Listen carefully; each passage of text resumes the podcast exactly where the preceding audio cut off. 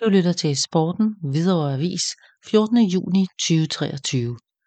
Superliga-oprykkere fik en varm modtagelse. Stort fremmøde, da HIF's divisionshold blev modtaget på Hvidovre Rådhus.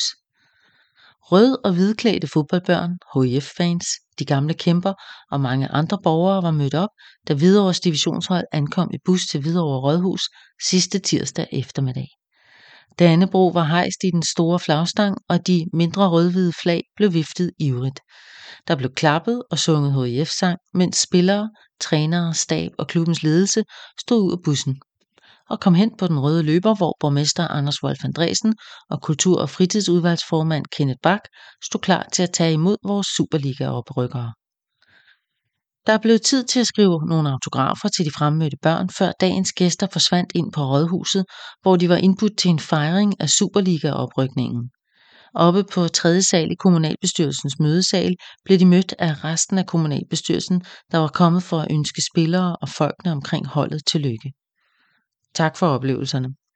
Borgmesteren skar den ene af de to store HIF Superliga-kager, betrukket med rød marcipan, for og rakte det første stykke til Magnus Fredslund, der et par uger tidligere scorede det afgørende mål og sikrede holdet oprykning. Han havde sin lille datter med på armen. I gjorde det. Tak for de gode oplevelser og for at kæmpe og tro på, at Hvidovre igen kunne rykke i Superligaen, hvor vi sidst var for 26 år siden, og hvor vi hører hjemme.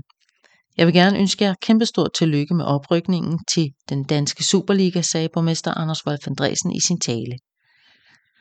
Fra formanden for Kultur- og Fritidsudvalget, Kenneth Bak, lød det. Jeg vil bare sige wow og juhu. Det er stadig næsten ikke til at tro. Hold op, hvor bliver det en kæmpe fornøjelse at kunne følge med. Det giver alle os andre ekstra motivation, sagde Kenneth Bak til spillerne. I sin tale før der blev råbt et trefoldigt hurra fra for HIF. Der blev skålet i rød rosébobler fra det lokale vineri Nordlund og spist Superliga-lavkage og talt om stadion og selvfølgelig fodbold, indtil bestyrelsesformand i Hvidovre Fodbold, Lars Krammer Larsen, tog ordet for at sige tak. Han sagde, Jeg vil gerne sige tak til drengene. Det er en fantastisk rejse, I har skabt for Hvidovre Fodbold. Det er nogle helt nye adresser, vi skal spille på nu. Jeg vil også gerne takke kommunen for det gode samarbejde, og er glad for, at de ser ud til, at projektet med at opgradere stadion bliver klar, så vi kan nå at spille vores første kamp på hjemmebane.